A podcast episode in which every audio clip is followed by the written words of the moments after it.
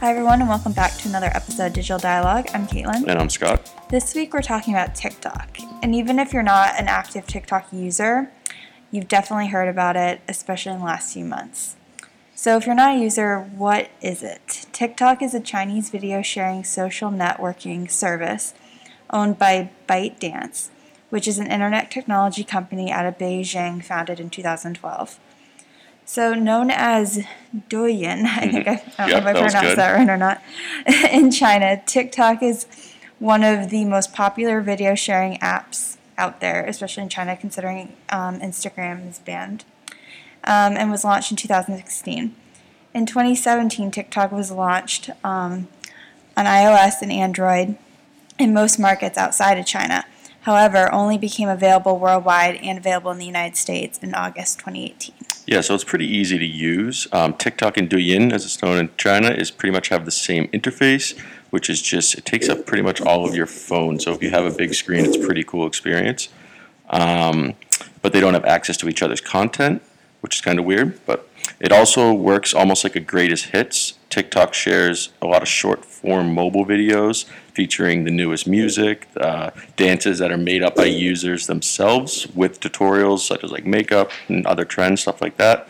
Um, and it has also taken the most engaging features from similar platforms, which is very uh, normal to do for these big companies. They definitely take a lot of stuff from each other. It just plays the next video in your feed. There's a lot of flicking, a lot of scrolling. That's so what gets you. yeah, you don't really stop, that- and they're yeah. really good at feeding content that's uh, specific to you.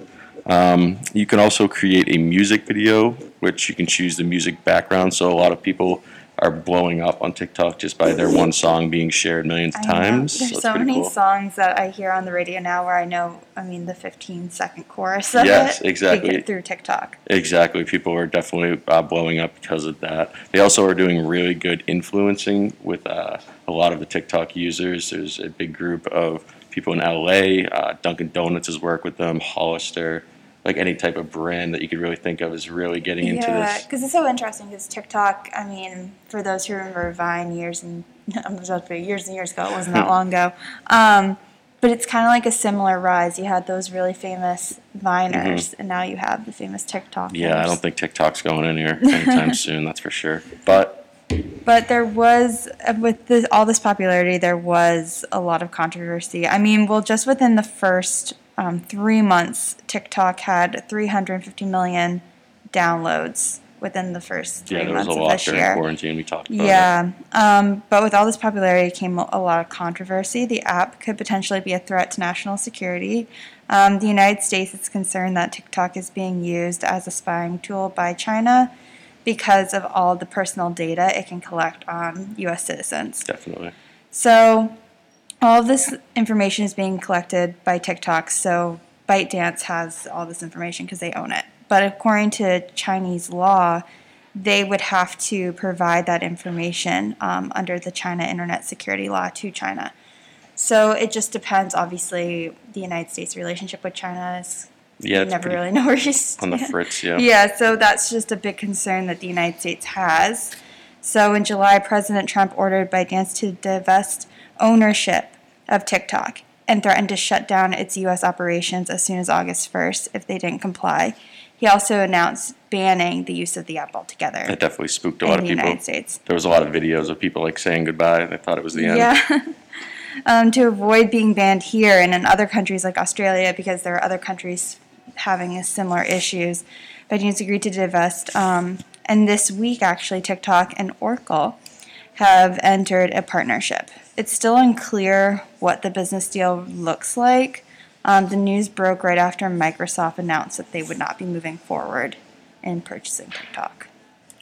So TikTok obviously has blown up a lot, and IG Reels, which Instagram saw an opportunity to offer similar features on their platform, and it is pretty similar. Um, you can, I don't think it's easy to find content on IG Reels. It's not, yeah, and I don't know if that's just because they've just introduced it, and I maybe once people start using it more, it'll be easier to find. But that's something I've noticed too. It's a little, Yeah, it must be a different algorithm or something because Yeah. TikTok's really good at feeding you.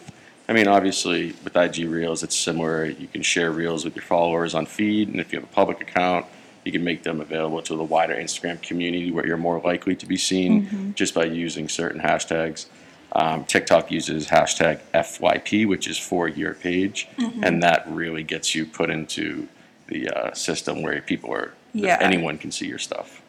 Definitely. Yeah, it'll be interesting. I mean, especially, I mean, the timing when Instagram introduced Reels was really good because that was kind of exactly when, you know, President Trump was making those announcements and people weren't really sure the future of TikTok. So Instagram saw their window and went for it. Definitely, they're trying to capitalize. Yeah, and Instagram's obviously so popular that I'm sure um, IG Reels will take off as well.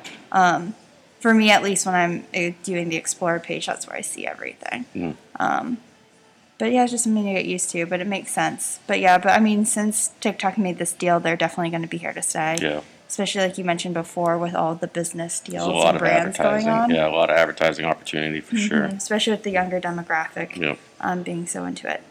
But um, that's the end of this episode of Digital Dialogue. Thanks for tuning in, and be sure to check out our blog post for this week as well.